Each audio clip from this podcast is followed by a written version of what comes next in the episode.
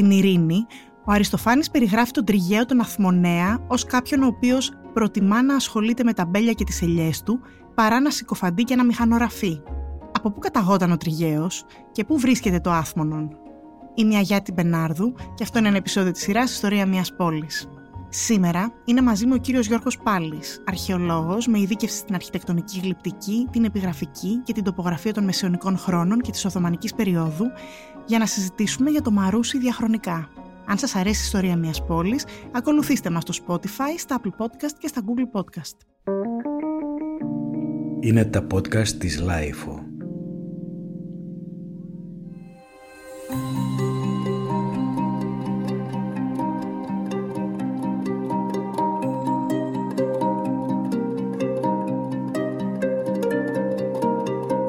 Γιώργος Πάλης είναι αναπληρωτής καθηγητής Βυζαντινής και Μεταβυζαντινής Αρχαιολογίας και Τέχνης στο τμήμα Ιστορίας και Αρχαιολογίας της Φιλοσοφικής Σχολής του Εθνικού και Καποδιστριακού Πανεπιστημίου Αθηνών. Η έρευνά του επικεντρώνεται στην αρχιτεκτονική γλυπτική, την επιγραφική και την τοπογραφία των μεσαιωνικών χρόνων και της Οθωμανικής περίοδου, με έμφαση στην Αττική, τη στερεά Ελλάδα και τα νησιά των Κυκλάδων. Έχει δημοσιεύσει μονογραφίες και άρθρα σε ελληνικά και ξένα επιστημονικά περιοδικά και πρακτικά συνεδρίων. Είναι Γενικός Γραμματέας της Χριστιανικής Αρχαιολογικής Εταιρείας και ενεργό μέλος άλλων επιστημονικών σωματείων. Πρόσφατα κυκλοφόρησε από τις εκδόσεις Αμαρισία το βιβλίο του «Η Κηφισιά στα χρόνια της Επανάστασης. Τα πριν, τα γεγονότα, τα μετά». Το ενδιαφέρον του για την περιοχή του Αμαρουσίου οφείλεται στο γεγονός ότι είναι γηγενής Μαρουσιώτης και η οικογένειά του ζει εκεί από τη δεκαετία του 1830. Γιώργο, χαίρομαι και πάλι που είμαστε εδώ στο στούντιο της LIFO. Είναι η τρίτη φορά. Έχουμε μιλήσει για την Οθωμανική Κυφσιά, έχουμε μιλήσει για την Αθήνα κατά το Μεσαίωνα και τώρα είσαι εδώ για να μας μιλήσει για την ιστορία του Αμαρουσίου. Και ξεκινώ ευθύς αμέσως ρωτώντας σου, ρωτώντας σε με συγχωρείς, από πού προκύπτει το όνομα Αμαρούση. Ευχαριστώ πάρα πολύ για την ε, πρόσκληση και τη φιλοξενία. Είναι μεγάλη χαρά. Χαίρομαι και εγώ πάρα πολύ που ξαναβρισκόμαστε. Και μάλιστα για να μιλήσουμε για το χωριό μου. Το Μαρούσι, το όνομα Μαρούσι, μας έρχεται από την αρχαιότητα. Είναι μια εξέλιξη του ονόματος Αμαρίσιον, που ήταν το ιερό της Αρτέμιδας, της αμαρισίας Αρτέμιδας που υπήρχε στην περιοχή και με την πάροδο του χρόνου το Αμαρίσιον με τη χρήση, με την τριβή της γλώσσας κατέληξε να γίνει Μαρούσι.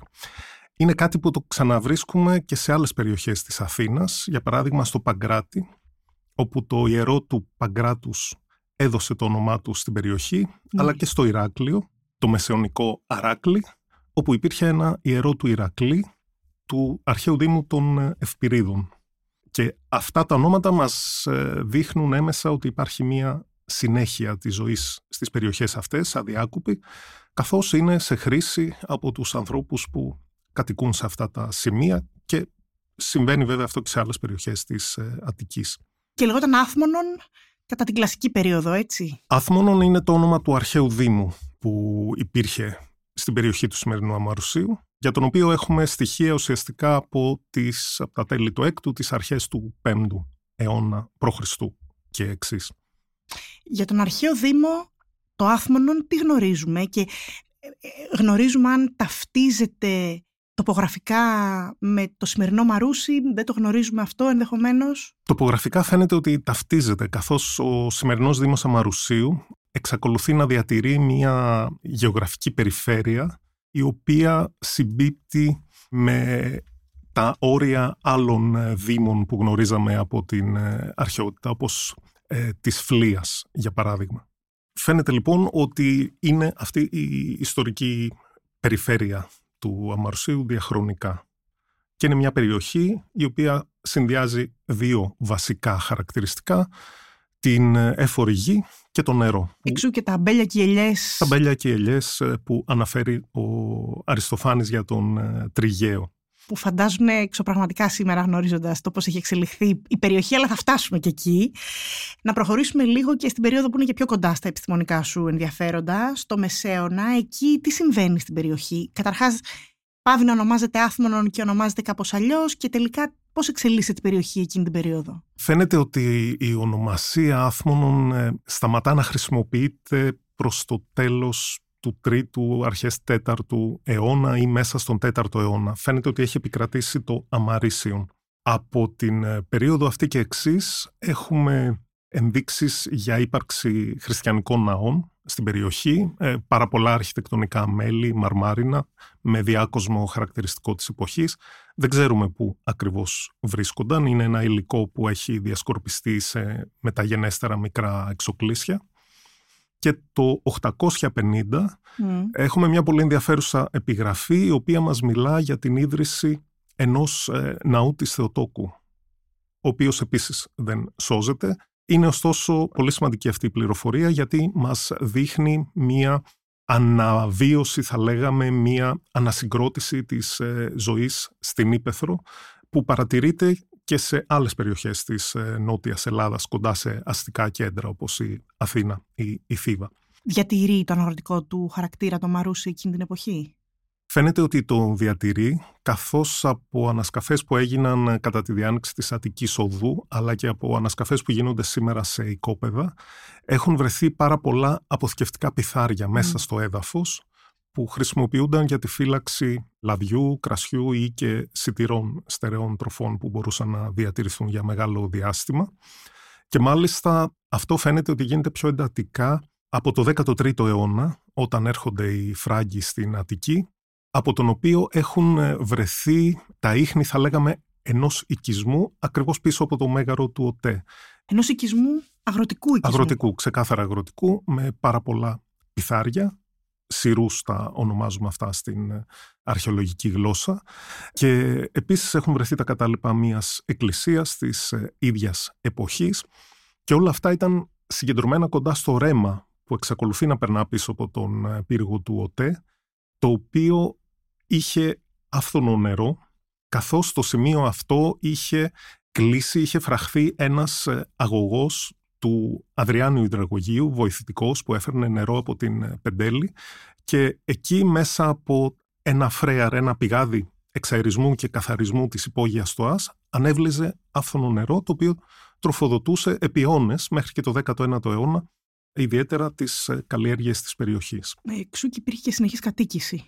Ναι, ναι, Δεν ναι, θα ναι. μπορούσε να είναι διαφορετικά. Έφορη γη και νερό είναι τα βασικά συστατικά. Έχουμε γραπτές μαρτυρίες για το Μαρούσι εκείνης της περίοδου ή και υστερότερων περιόδων; Έχουμε κυρίως μαρτυρίες περιγητών, Μμμ. οι οποίοι ξεκινούν από την Αθήνα συνήθως για να επισκεφθούν το Μαραθώνα και ακολουθούν δύο διαδρομές. Τη γνωστή μέσω της Οδού των Μεσογείων και μία εναλλακτική μέσω της Κηφισιάς και βόρεια, βορειοανατολικά της Πεντέλης ε, για να βγουν στην κοιλάδα του Μαραθώνα. Αυτοί την προτιμούν συνήθως διότι γνωρίζουν από τα αρχαία κείμενα το βίο του Ηρώδη του Αττικού, οπότε στην Κηφισιά επιδιώκουν να βρουν ίχνη της παρουσίας του. Έτσι λοιπόν από αυτούς τους ε, περιηγητές που πυκνώνουν το 18ο και το 19ο αιώνα έχουμε πάρα πολλές πληροφορίες για το τοπίο της περιοχής, ε, τις αγροτικές καλλιέργειες και για τον ε, πολύ μεγάλο και αιωνόβιο ελαιόνα, ο οποίος απλωνόταν ουσιαστικά από την Κηφισιά μέχρι το Χαλάνδρι και στο κέντρο του βρισκόταν το χωριό του Μαρουσιού.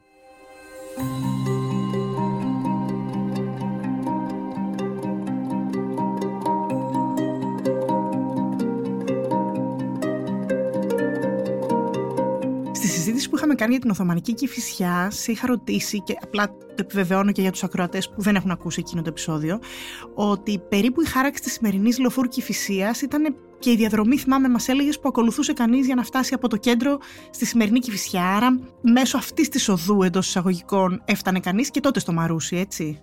Ναι, μπορούσε να φτάσει από έναν δρόμο που περνούσε επιτοπλίστων, θα λέγαμε, δυτικά της σημερινής λεωφόρου Κηφισίας, Μμμ. η οποία είναι καινούριο εντός εισαγωγικών δρόμο, το χάραξαν οι Βαβαροί τη δεκαετία του 1830. Υπήρχε όμως κι άλλος ένας δρόμος, ιδιαίτερα πολυσύχναστος, που οδηγούσε μέσω Πατησίων, Γαλατσίου, Α, στο μάλιστα. Μαρούσι και τελικά Από με την τελική πίσω, ας κατάληξη. πούμε, μεριά. Ακριβώς, από την πίσω μεριά. Και ο Ελαιώνας που βρισκότανε, Ο Ελαιώνας ε, βρισκόταν, κάλυπτε όλη την παιδινή έκταση, περίπου από το νοσοκομείο ΚΑΤ το σημερινό, Μμμ. μέχρι τη Φιλοθέη. Τεράστια έκταση. τεράστια έκταση και δέντρα πολύ μεγάλης ηλικίας. Κάποια, σύμφωνα με μετρήσεις παλαιών γεωπόνων, ίσως έφταναν ακόμα και στην ε, αρχαιότητα. Δεν το χωράει ο νους για εκεί. Πραγματικά, πραγματικά. Έχουμε όμως και απεικονίσεις ειδικά από έναν ε, Σκοτσέζο τοπιογράφο, τον James Skin, που έχει ζωγραφίσει πάρα πολλά τοπία της Αθήνας και της Αττικής. Αυτός μας έχει αφήσει κάποιες απόψεις του Ελαιώνα και μαζί με τις περιγραφές των περιηγητών είναι χαρακτηριστικό ο Λουδοβίκος Ρώσο, γνωστός αρχαιολόγος, γράφει ότι τα ελαιόδεντρα που είδα εδώ είναι τα ωραιότερα για την ηλικία τους, το πυκνό φύλλωμά τους και το μέγεθός τους. Πάρα πολύ ωραίο. Κάνουν οι περιεγητές παρατηρήσεις και για τους κατοίκους της περιοχής; Ναι, ορισμένοι αναφέρονται. Κυρίως ε, αναφέρονται σε γεωργούς που συναντούν και στα προϊόντα τους και από την εποχή του Όθωνα πλέον έχουμε και κάποιες σκηνές, περιγράφουν ε, σκηνές στο καφενείο ας πούμε του χωριού για έναν παπά ο οποίος ε, καπνίζει και τους ε, κερνάει κάτι αλκοολούχο από ό,τι καταλαβαίνω, κάποιο, κάποια ρακή, κάτι Και γενικά έχουμε αναφορές στη γλώσσα των κατοίκων δηλαδή; που είναι τα αρβανίτικα και έχουμε επίσης ε, και ενδυμασίες, αναφορά στις ε, ενδυμασίες. Οι Αρβανίτες στο Μαρούσι εμφανίζονται σχετικά αργά. Αυτό ήθελα να ρωτήσω. Ναι, γνωρίζουμε από γραπτές πηγές ότι εμφανίζονται στον 18ο αιώνα, αρκετά όψιμα, σε αντίθεση με άλλες περιοχές όπου έχουν εγκατασταθεί από το 14ο. Έχουμε πάρα πολλά συμβόλαια από το 18ο και το 19ο αιώνα, όπου χρησιμοποιείται η ελληνική γλώσσα φυσικά. Φαίνεται ότι ο πληθυσμός είναι δίγλωσσος, είναι μικτός και παίζει μεγάλο ρόλο η εγκύτητα με την ε, Αθήνα. Τα αρβανίτικα έπαψαν να μιλούνται στην περιοχή πολύ νωρίς, ειδικά από όταν ήρθε ο σιδηρόδρομος το 1885. Ο παππούς μου, για παράδειγμα, δεν τα γνώριζε. Ναι. Που είχε γεννηθεί το 1886. Και νομίζω, αμφιβάλλοντα, μιλούσαν και οι γονείς του. Ήταν δηλαδή ένας ε, μεικτός πληθυσμός που επειδή είχε συναλλαγές με κοντινά χωριά τα οποία είχαν μεγαλύτερη παράδοση και προϊστορία στη χρήση αυτού του ιδιώματος, θα λέγαμε ότι ήταν ουσιαστικά δίγλωση. Κοντινά χωριά, ποια εννοείς; Κουκουβάουνες, ναι. μεταμόρφωση, Μενίδη που ήταν το μεγαλύτερο Βεβαίως, χωριό, ναι. το μεγαλύτερο κέντρο της περιοχής και το Χαλάνδρι από την ε, άλλη πλευρά. Στο οποίο μιλούσαν επίσης αρβανίτικα. Ναι, ναι. Ο σιδηρόδρομος έφερε μεγάλη αλλαγή στο Πραγματικά, Μαρούσι. ναι. Πολύ μεγάλη αλλαγή. Σήμερα ο ΙΣΑΠ, έτσι, ο σταθμός Αμαρουσίου, είναι, και ήταν κεντρικός και νομίζω ότι είναι από τους πλέον κεντρικούς σταθμούς στη- στον άξονα αυτών του Πειραιά και Πειραιά Κηφισιάς. Ήθελα να σε ρωτήσω κάτι άλλο. Και εγώ ως παιδάκι, σήμερα δεν υπάρχουν πια παιδάκι και ναι, έφηβη, θυμάμαι τα εργαστήρια κεραμικών στον άξονα της ε, λεωφορού Κηφισίας. Σταματούσε κόσμος, ψώνιζε. Υπήρχαν έμποροι κεραμικών αλλά και, και κεραμείς, έτσι δεν είναι. Πότε ξεκινάει η παραγωγή κεραμικών και πώς εξελίσσεται; Αυτό έχει πολύ ενδιαφέρον πράγματι γιατί γνώρισε εξαιρετικά μεγάλη Βέβαια. άνθηση. Το Μαρούσι στο Μεσοπόλεμο και τη δεκαετία του 50 ήταν γνωστό ως η κεραμούπολη της Ελλάδας. Γνωρίζουμε από αρχαιολογικά ευρήματα ότι το τοπικό χώμα δεν χρησιμοποιήθηκε ιδιαίτερα στην αρχαιότητα. Οι πρώτοι κλίβανοι που έχουμε κεραμικής παραγωγής ε, χρονολογούνται στη Βυζαντινή εποχή που έχουν βρεθεί στην περιοχή, στον 11ο αιώνα. Το 19ο όμως αιώνα αρχίζουν να εγκαθίστανται μαζικά στην περιοχή τεχνίτες από τη Σύφνο, Μάλιστα. οι οποίοι μεταφέρουν την τεχνογνωσία τους και χάρη στο άφθονο νερό και στο καλό κατάλληλο χώμα που υπάρχει στην ε, περιοχή, δημιουργούν όλη αυτή την ε, μεγάλη άνθηση της κεραμικής, η οποία αποκτά στη συνέχεια και καλλιτεχνικές αξιώσεις. Αναδεικνύονται σημαντικοί καλλιτέχνες ή έρχονται να εργαστούν στην περιοχή σημαντικοί καλλιτέχνες και έβλεπα μπαίνοντας το έργο του Βαλσαμάκη, αν δεν κάνω λάθος, Μμμ. που υπάρχει στην είσοδο εδώ του κτηρίου. Το εκθετήριο υπάρχει μέχρι σήμερα στη Λεωφόρο Κηφισίας. Υπήρξε μια ενεργή κοινότητα συφνίων στο Μαρούσι; Ε, Υπήρξε μια παροικία Παροικία. συφνίων, πάρα πολλές οικογένειες που διατηρούσαν και διατηρούν ακόμα ιδιαίτερα οι μεγαλύτεροι συνεκτικούς ε, δεσμούς μεταξύ τους και έδωσαν, θα λέγαμε ότι ζωήρεψαν γενικά την ε, περιοχή με την ε, παρουσία τους και με τα εργαστήριά τους. Πότε αρχίζει και ευθύνη αυτή η δραστηριότητα στην περιοχή της ε, παραγωγής και της εμπορίας κεραμικών; Φθήνει κυρίως με την επικράτηση του πλαστικού που αντικαθιστά τα κεραμικά σκεύη τα οποία ήταν τα σκεύη της καθημερινής χρήσης για τα μεσαία και τα πιο ε, χαμηλά ε, κοινωνικά στρώματα. Και επίσης ε, το μεγάλο πλήγμα είναι η οικοδόμηση της περιοχης η λεγόμενη αντιπαροχή εντός εισαγωγικών, η οποία σάρωσε και σαρώνει τώρα στο τελικό κύμα θα λέγαμε κάθε ελεύθερο χώρο, μεταξύ των οποίων τα εργαστήρια της κεραμικής, καθώς και τις θέσεις από όπου έπαιρναν χώμα η περιοχή που πρόκειται να χτιστεί το καζίνο ναι. ήταν ένας από τους ε, βασικούς χώρους άντλησης ε, χώματος για τα εργαστήρια. Ήταν το κτήμα του Δηλαβέρη από το οποίο έπαιρναν μεγάλες ποσότητες χώματος και το επεξεργάζονταν για να παραχθεί ο πυλός.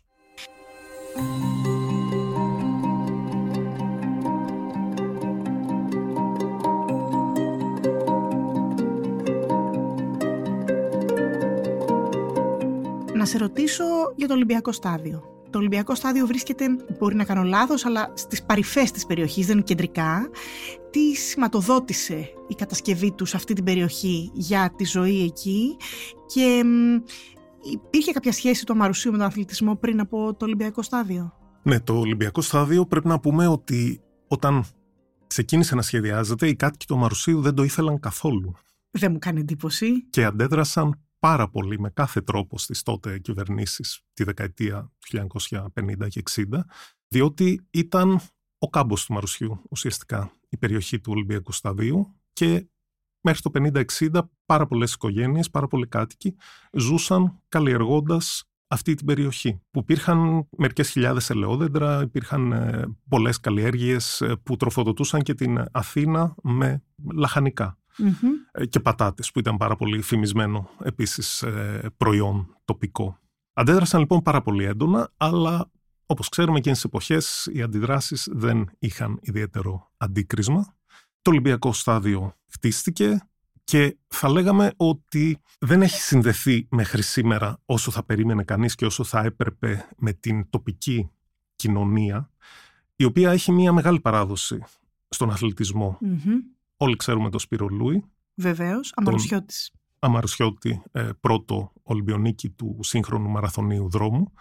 Αλλά το ίδιο έτος ακριβώς ιδρύεται ο Γυμναστικός Σύλλογος Αμαρουσίου το 1896 που είναι ένα από τα πιο ιστορικά αθλητικά σωματεία στην Ελλάδα και είχε μια ιδιαίτερα σημαντική παρουσία ειδικά τη δεκαετία του 1920-30 με διεθνείς αθλητές με πάρα πολλές νίκες σε βαλκανικούς αγώνες, ιδιαίτερα στο Στίβο, που ήταν τότε ο βασιλιάς των αθλημάτων.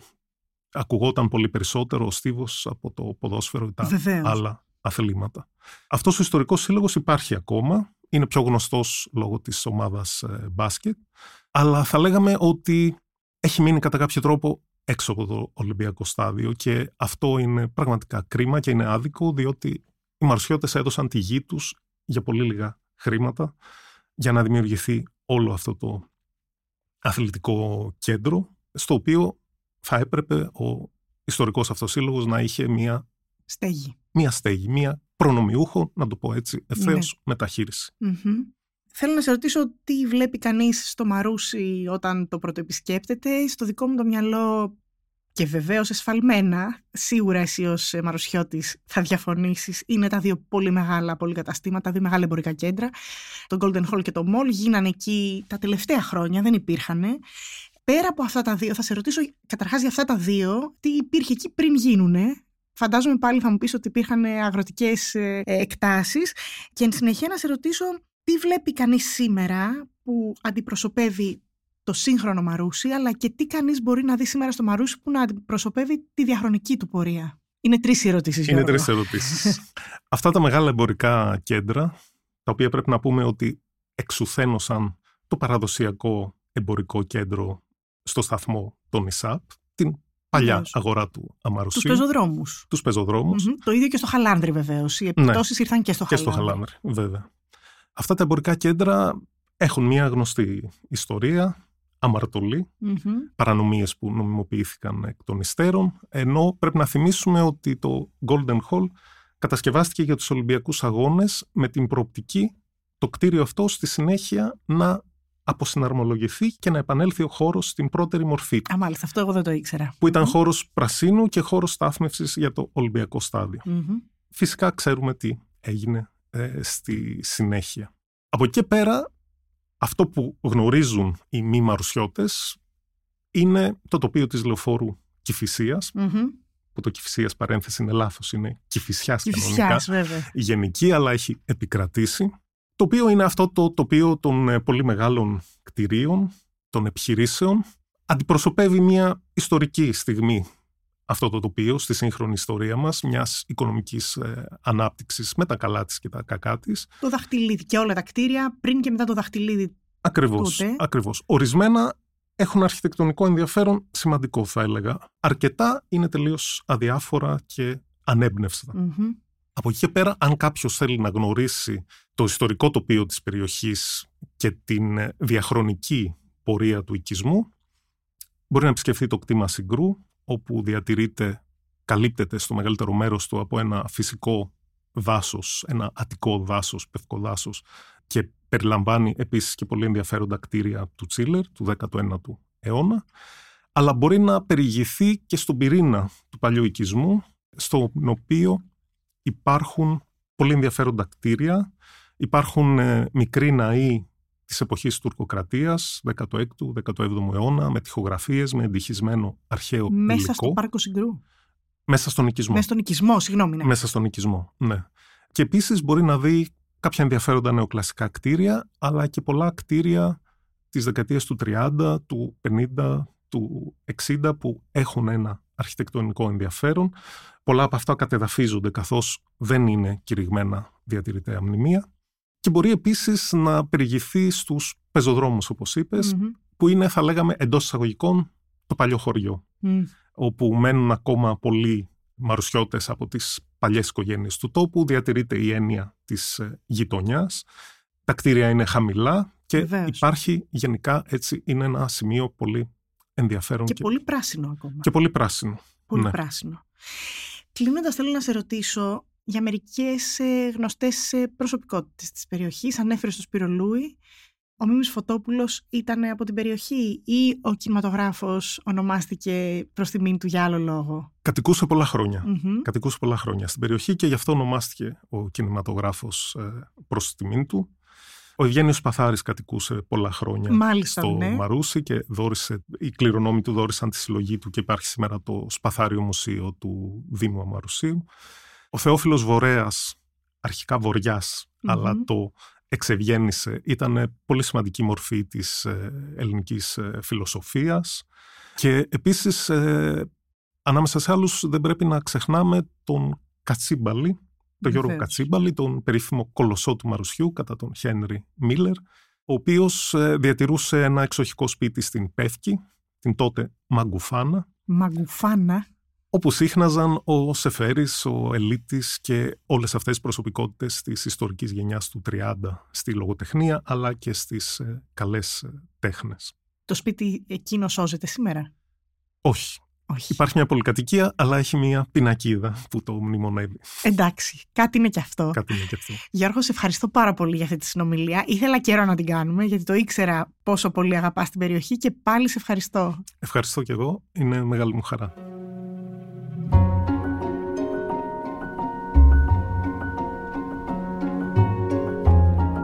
Ήταν ένα επεισόδιο της σειράς «Ιστορία μιας πόλης» με τον κύριο Γιώργο Πάλι, ο οποίος μας μίλησε για τον Ελαιώνα, τις αγροτικές εκτάσεις και όλα όσα μεσολάβησαν μέχρι το Μαρούσι να γίνει αυτή η περιοχή που ξέρουμε σήμερα. Για να μας ακούτε, ακολουθήστε μας στο Spotify, στα Apple Podcast και στα Google Podcast. Είναι τα podcast της Lifeo.